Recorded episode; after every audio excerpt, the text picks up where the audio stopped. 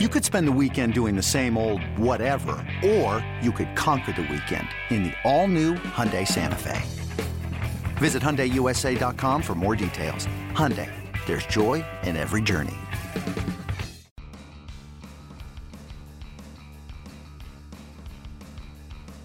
Welcome back to the MLB.com StatCast podcast. I'm your host, Mike Petriello. Here with me, Matt Myers, MLB.com national editor. Matt, hello.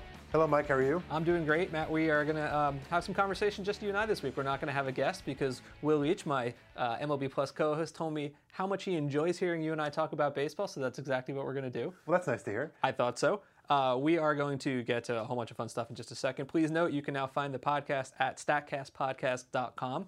Much easier to remember. Please tell your friends. And please also note that next week we're going to have a very special in studio guest we're really excited about, and I hope you listen because I think you're going to get a lot out of it. Uh, today, we're going to talk about some interesting stuff. We have a record breaking home run in Texas.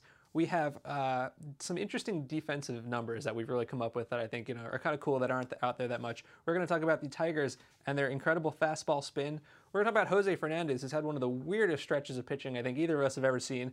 And we're also going to talk about the team leading baseball in home runs that you would never ever think would be leading baseball in home runs. So let's get right to that record breaking home run. Nomar Mazara from Texas, who uh, hit a 490 foot excuse me, 491 foot home run in Texas against Hector Santiago. An absolute blast. And uh, I think it's something we need to dive into a little bit because it, it, raises some interesting questions about what goes into home run distance, right? Yeah, I mean, it was anytime there's one of these record breaking home run distances by StatCast measurements, there's always like a little bit of like, oh, like, you know, some questions about the measurement because obviously home run distances have always been kind of this a little bit of a nebulous thing. in Statcast is one of the uh, we think most we think is the most advanced attempt to really make a science of home run measurements. Um, so Mazara's home run obviously, you know, got people excited. 491 feet, like, hey, I, I got to see this.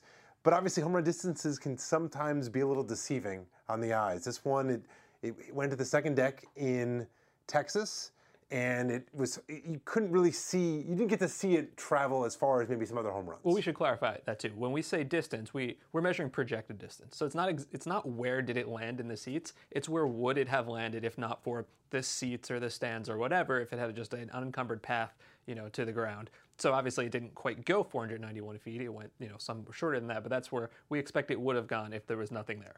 Um, so he hit this ball at 108 miles an hour, which is obviously really good, and he hit it at a 27 degree launch angle. And so those are two of the most important things that go into batted ball distance, right? You got to hit the ball hard, and you got to not hit it straight up or down, right? Yeah, and like to, to, to, give a little more context, launch angle, you know, the line drives. I mean, 25 to 30 is basically home runs. That's like sort of the home run. That's like the, the peak home yeah. run range is 25 to 30. Zero is right back at the pitcher's release point. Uh, anything negative is basically like a ground a ball hit right into the yeah 20, right into the ground. 25 to 30 is the real sweet spot. Like that narrow five degree band has almost 40% of home runs this year. It's just within there. I think the lowest we've ever seen last year. Stanton hit one at 11 degrees, an absolute like frozen rope laser. You don't see that too often. That's the lowest I think I've ever seen. But yeah, that 25 to 30, like that's where you want to be. And he hit this one 27 degrees. Yeah. Um, so it was basically it was the perfect sweet spot. Obviously 108 off the bat. That's. I, I, believe our friend Daren Willman tweeted this out the other day that if you have that combination, it's a home run 100% of the time. Obviously, this is a no doubt home run, right? So it's not really the question of was it over the fence or not. It's by how far.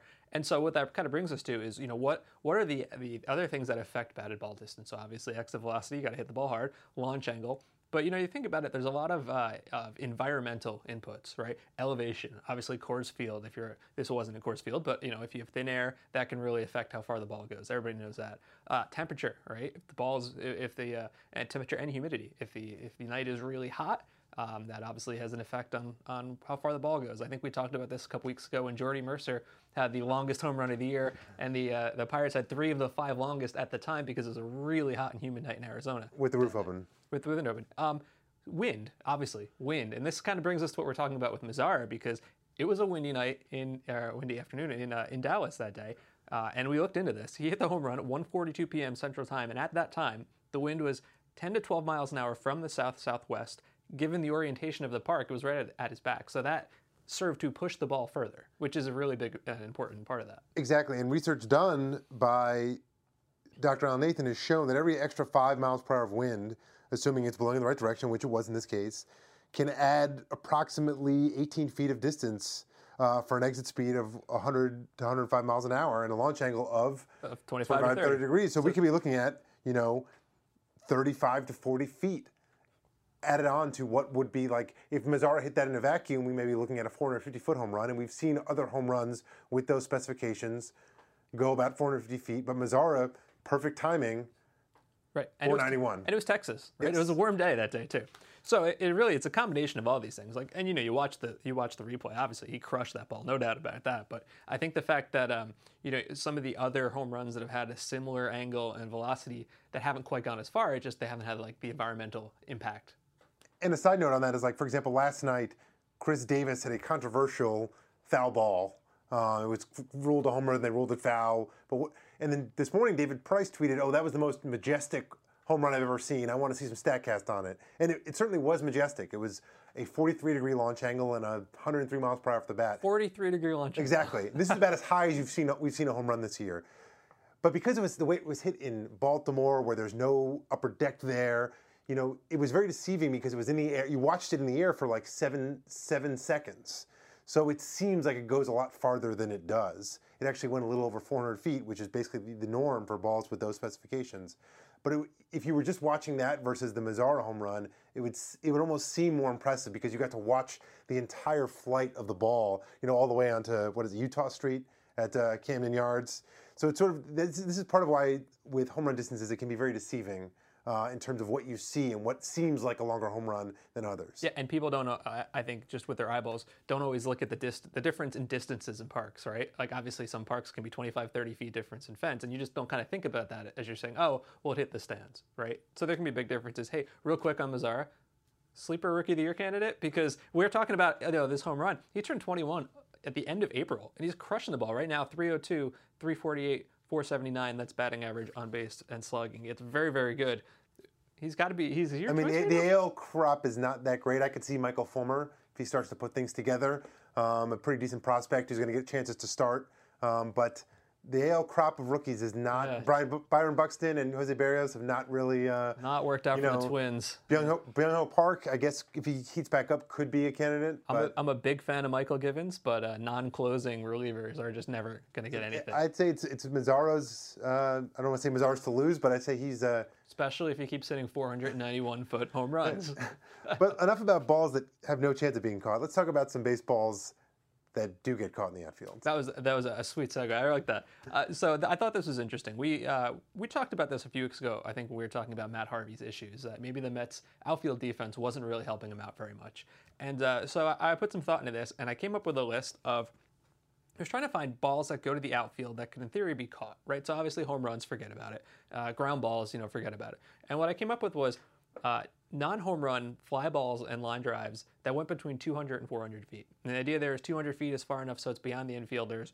400 feet isn't so far that it's going to be a home run or that nobody has a chance to catch it. Uh, you know, this isn't perfect. I didn't control for for positioning or anything like that. But I thought it was really interesting because if you look at this type of batted ball, there's been almost 50,000 of them in the Statcast era. Major League average is 499, which is great. That's perfect, right? That's exactly what I 50-50 want. proposition. It's exactly what you want because that's the kind of ball. Like, okay, you know, 50% you do or you don't. That's really where you'd think talent or at least positioning would really kind of help you stand apart from the rest. So we compared the teams, uh, you know, their performance last year and their performance through the first two months of this year. And I thought the results were kind of interesting. And I went into it assuming, hey, I bet you, you know, Mets probably aren't going to show up that well. They were the they took the second biggest step back, right? So he said 499 is the average on this kind of ball. Last year the Mets are above average, a, a 458 average against. This year 506, so slightly below average. And I think that kind of goes exactly what we were talking about with the Mets, you know, interesting outfield alignment where Cespedes is playing center, but Lagares is a better center fielder. But the way the bats work, we've been over this a couple of times. No question. Um, but it, so I, I thought it was interesting the teams that, that actually got better, and uh, I, I love any opportunity to focus on the Braves right now in a positive way because it's a tough season for them. The Braves got the had the third best improvement. They were uh, 491 last year, and they actually jumped all the way up to 438. Right, it's obviously lower is better. It's batting average. That's really good, and I think if you look at it, it's not hard to see why. Ender Inciarte acquired for Shelby Miller, who was a really really good defensive outfielder last year, and Mallex Smith. Who came over uh, in one of the trades from San Diego? Who's been a star out there. He's one of the fastest guys in baseball, so it's not surprising that he can uh, cover ground like that. Inciarte, my guess is there's a good chance he'll be a trade candidate this. Uh, Yeah, well, Ciarte came over, but you're right, and I, I think when you look at that deal, um, it's not just the fact that they got you know Swanson and, and all the you know Aaron Blair and this prospects and everything. It's the fact that Inciarte is a pretty good player, right? I mean, he's undervalued, I think. But the team that the two teams that have made the biggest jumps. Uh, number two is fascinating. Chicago Cubs. Cubs are good at everything. And it's you Here's know obviously J- Jason Heyward was the big signing because of defense, and it seems to be We, showing up in the numbers. invented a metric here essentially, and they're number two in that. Like, there's nothing the Cubs aren't great at. But you're absolutely right. I mean, Jason Heyward, everybody's trying to. How do you quantify the def- the defense he adds? And you know, I, I don't want to say it's all Jason Heyward because we've also talked about the Dexter Fowler and he's changed his positioning, and uh, I think that's a big deal. And the lack of Kyle Schwarber, you know, unfortunately, but no one would have said he's a Gold Glove outfielder. So I think that all goes into it. But clearly, a team that takes a, a big step forward like that, it's a 70 point difference in batting average. I, I look ex- right to Jason Heyward. It, it, it has to be, and it also justifies, at least for now, the fact that he is hitting like a. Well, we don't need to talk about that. but he is at least co- coming forward with the glove. The number one team, and uh, I made a joke. t- number one team in terms of upgrade. We should clarify who's the number one team in this. The number one team is the same team who was the number one team last year. It's the Tampa Bay Rays. And I'm going to say a lot of that is Kevin Kiermaier, but it's not all Kevin Kiermaier. I think a lot of it's positioning. Yeah, also, absolutely. He's been injured. He hasn't he hasn't played the last couple of days or a couple weeks. Uh, so yes, the Tampa Bay Rays prevent more of these batted balls, uh, these non-home run fl- flies and liners between 200 feet and 400 feet. Last year they were at 427, when again the average is 499. This year at 414. So it's really you don't have to look at it at batting average. You can just say 42% of those balls dropped, and this year only 41% of those balls dropped. So they're doing a really good job of preventing that kind of uh, that kind of hit. Uh, the number one team, I was very surprised to see this. It's actually the Dodgers. Dodgers were slightly below average last year, uh, 528. This year they're 435. They've cut almost 100 points of batting average off of that kind of ball. That's a huge deal. what do you attribute? What do you, what would you attribute that to? Uh, shockingly, Yasiel Puig. Okay. Yasiel Puig has not really been hitting that well this year, and uh, it's been a big disappointment. But on defense, he's been fantastic. Uh, I I looked this up. He's made four catches this year where he's had to travel at least 95 feet. He didn't do that once all of last year. We're only two months into the season. He has made such a huge step forward in the outfield. We all know the throwing arm. This doesn't even really account for arm. It's all about range. Yeah. Uh, he has really made a, a big step up in the outfield. And you know, you look at the Dodger outfield. Joc Pederson, about the same as he was last year. Less Andre Ethier has been hurt. Less Carl Crawford, who hasn't been playing that much. Uh, I- think that helps too. But I, that's like almost all Yasiel Puig to me. Sure seems that way. And uh, while we're talking about uh, run prevention, I'd like another one of my Oh, is this segues Okay, okay. To talk about a pitcher who's preventing runs like few others right now, Jose Fernandez. Jose Fernandez. I feel like not enough people are talking about Jose Fernandez. Uh, there's a couple reasons. One is, you know, it's not hard to find an insanely good starting pitcher right now. You can talk about Arrieta, Kershaw, and on and on and on.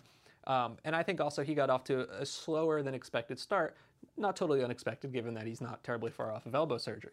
But if you look at his last five starts, 0.79 ERA, right, 49 strikeouts in 34 innings.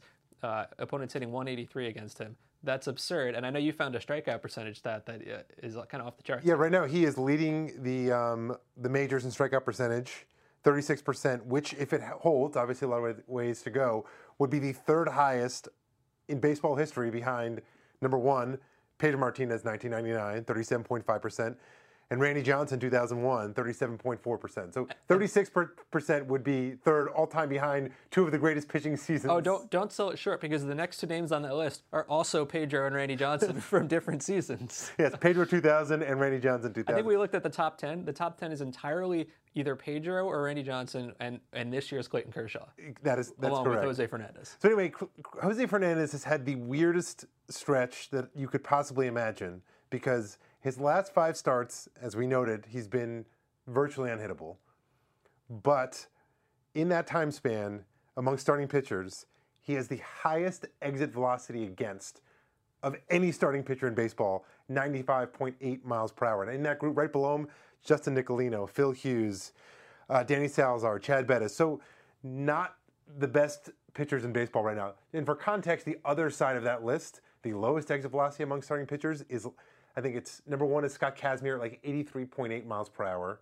He's been pitching very well. Then it's Kershaw, Arrieta. Cueto. The guys you'd expect. but are like, it's a difference of like 13 miles per hour. Yeah, it's a big deal. And, and then you have the batted ball distance, too, where he's got the highest batted ball distance against. Number three on that list is Shelby Miller, arguably been the most least least effective pitcher in baseball this year. So it's there's it's very confusing the stretch that uh, Jose Fernandez is in the midst of right now. We've tried to dig into it to try and figure out how he's So he- doing it. He's unhittable, except that he's also getting crushed. Exactly. what you're trying to say. Well, he's been. Ex- there's been a couple of factors. One of which he's been seemingly unhittable with runner or and or lucky with runners on base.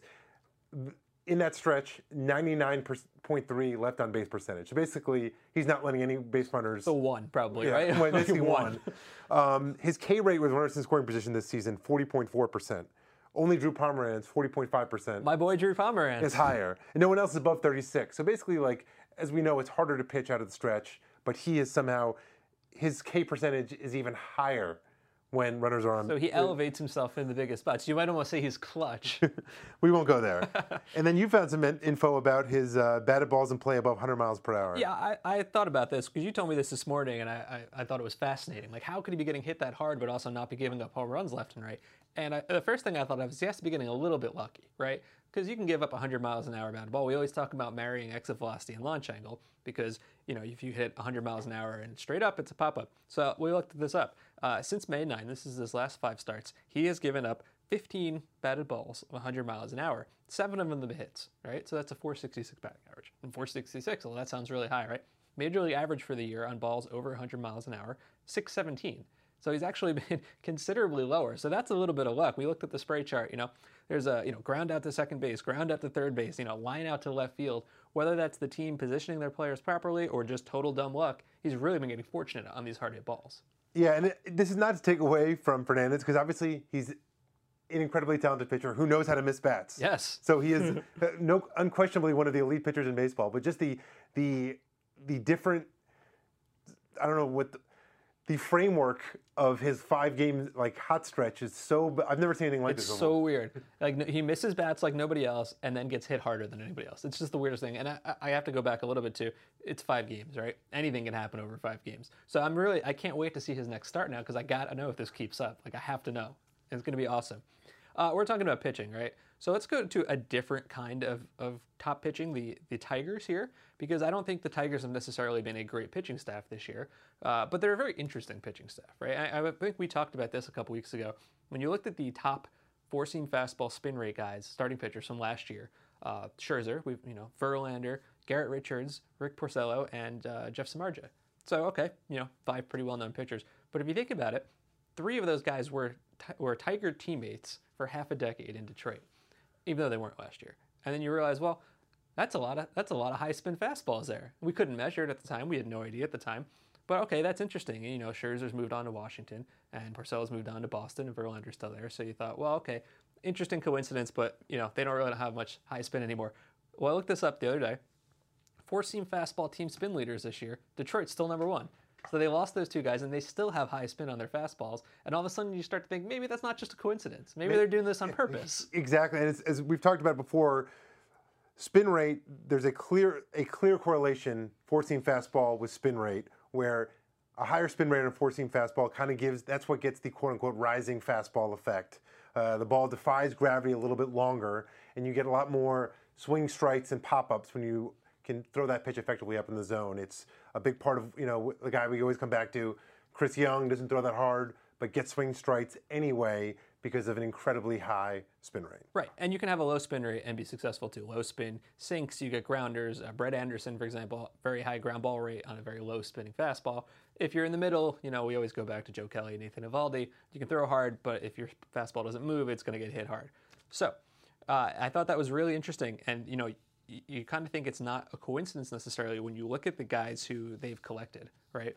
Uh, you know, Jordan Zimmermann, right? They went out and they gave Jordan Zimmermann a huge contract last year because he throws he's got high spin right but he also uses it high and i think this kind of goes back to what you're saying if you have a ball that seems like it's going to defy gravity slightly longer and you keep it high then that's really going to screw with the hitter Yeah, and, and to be honest, this is one of the reasons why probably I've underrated Jordan Zimmerman in my mind for many years. He's one of those guys who doesn't miss a ton of bats. And so I've always sort of been like, well, it's going to catch up to him the fact that he doesn't strike out a lot of guys, but he sort of is a harder throwing version of the of the Chris Young template of he does get he gets he gets a fair amount of strikeouts, but he's also getting a lot of weak fly balls. right and so we looked at you know the, these high spin fastballs and we kind of i defined this as uh, fastballs that were 2400 rpm or higher and uh, it's arbitrary, I guess, but that's kind of the cutoff point where about 20% of fastballs spin higher than that. So I thought that was a, a good cutoff.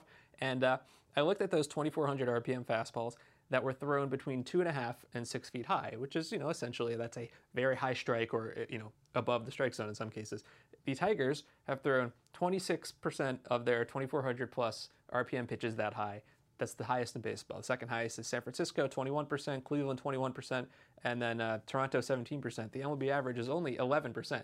So they're doing this more than twice as often as anybody else, and they have eight different guys on the staff who are doing that better than average. Now, Verlander, second only to, wait for it, Drew Pomeranz, my boy. Uh, you know, he, he does it 62% of the time. That's that's how he's kind of made his comeback. You know, diminished velocity a little bit. High spin fastballs thrown high really worked out well for him. Zimmermann's in the mix there. Uh, you know, Mark Lowe, who they signed last winter. Justin Wilson was a trade from the Yankees. Shane Greene was a trade for the Yankees. Matt Boyd was a trade from the, the uh, Blue Jays for David Price. Uh, Michael Fulmer came over in the Cespedes deal. So it really does seem like they're starting to acquire these guys on purpose, which is it's a really interesting strategy. And for years, you know, the Tigers were sort of seemingly punting infield defense, so to speak, when they, you know, they, they had Cabrera at first and they trade for Prince Fielder and they're like, oh, we're going to put Cabrera at third base, and people were kind of like, well, what, you know, what, what are they doing? And looking back, you know, maybe I don't want to maybe don't want to give them too much credit, but it seems like okay, maybe there was a method to this where they were thinking, well, we not only do we miss a lot of bats, the guys that do when they do make contact, it's a lot of fly balls. So we knew that they knew that they could sacrifice defense for offense in the infield, and they they, for the most part, have been they have not won the elusive World Series title, but they've been a very successful team for many years. And, and we should probably clarify that you know this high spin thrown high is not necessarily a magic bullet, right? Like by when done right, it's really effective. Uh, you know. Uh, hitters last year at a, a 10% swinging strike rate on all pitches. It was over, over 13% on those kind of pitches. But, you know, obviously there's a lot that goes into it. Spin is a part of the overall kind of pitching arsenal. You know, obviously velocity and placement and, and even sequencing is a big deal. So the Tigers staff overall hasn't necessarily been great, and that's in large part because Mike Pelfrey and Anibal Sanchez have both struggled a lot and they've made a lot of starts. But it's a really interesting strategy, and I've seen enough guys that they've collected that I don't think it's a coincidence. I really do think that this is something they're either teaching or acquiring for. It certainly seems that way. Uh, we got to end with the Mariners here, by the way. I don't know if anybody's noticed this. Not as graceful of a segue as we've had for it's the okay. previous segments. It's okay. That's okay. The Mariners are leading baseball in home runs right now. They have 77 homers. They have 56 more home runs than the Braves do right now. That yeah, is insane. And it's so funny because for so many years it was like their st- offseason strategy was like, let's hit some dingers. You know, it was like, let's get Mark Trumbo, you know. Yeah, and let's get these slugger types. This year they sort of went the other direction. They brought in Aoki. They were like, oh, we're going to try and like build up our OBP. Yeah, they, and they, they, got rid of Mike Zunino, who was sent down, had power but no OBP. Like they kind of changed. Jerry Dipoto seemed like he was really trying to change the the athleticism of the roster, and here they are crushing home runs. Yeah, and they've you know they appear to be on course to end the longest playoff drought in baseball. Obviously, a lot of baseball left to be played, but they're playing great ball with one weird quirk in their home road splits. They are, are this is uh, as of Wednesday afternoon. They are two games below 500 at home, 12 and 14. They are 18 and 7 on the road which is fascinating to me. Uh, if you look at it though, they, you know they've got 38 homers on the road, which is third best, and they've got 39 home runs at home, which is the best. So it's not really like you know it's not a Coors Field effect, right? Because obviously Safeco is kind of known as being a hard park to hit in. Uh, they're still hitting home runs at home. It's not just like on the road, which is is fascinating to me. Now I will say. One part of this could have been predicted, and in fact was predicted by us multiple times on this very show and that was that Robinson Cano was going to have a big year, right? We, we looked at his exit velocity from last year. We know that he was dealing with the uh, the stomach bug and the the hernia and all that. Uh, his slugging percentage last year 446. His slugging percentage this year 583. He might be the AL MVP. He's certainly going to be in the discussion, and I've also been impressed. I mean, he's not having the kind of year he had last year, Nelson Cruz, but that was a signing I thought was doomed to fail because yeah. for me the the problem with the Mariners is always oh Safeco is death to right-handed pull power hitters. We saw this with Adrian Beltre when he was there, where he basically like lost three years of his career because he was hitting all these fly balls that died on the warning track. Um, and I figured Nelson Cruz would be a disaster there. But he was obviously one of the best power hitters in the AL last year, slugging above 500 again this year. It's turned out to be a pretty effective signing for them. I'm happy to admit when I'm wrong, and on the Nelson Cruz signing, I was wrong. Uh, two other pieces that are really helping the Mariners this year. Kyle Seager, uh, he's been a pretty good third baseman there for a couple years. His slugging percentage up from 451 to 521 this year, which is pretty big. And shockingly, Leonys Martin, who uh, center fielder came over from Texas last year. He was known for having a really strong arm. He's a good defensive outfielder. This goes back to what Dipoto was saying. He wanted to get more athletic. He wanted to get better defense. That's why Leonys Martin came in. All of a sudden, he's hitting the ball. Right? Nine home runs, slug percentage up from 412 to 443. I know he's, he's uh, injured now, but that is an unlikely source of power.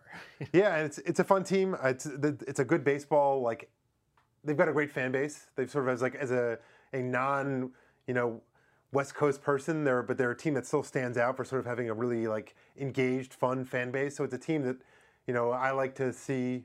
It's fun. It's fun when the Mariners do well, at least for me. I've never been to Safeco, but I have been to the Kingdome. That's a discussion for another day. Thank you for listening to the Statcast podcast. I'm Mike Petriello. He's Matt Myers. Please join us next week. We'll have an extra special in studio fun guest. Uh, thanks for listening. Catch you then.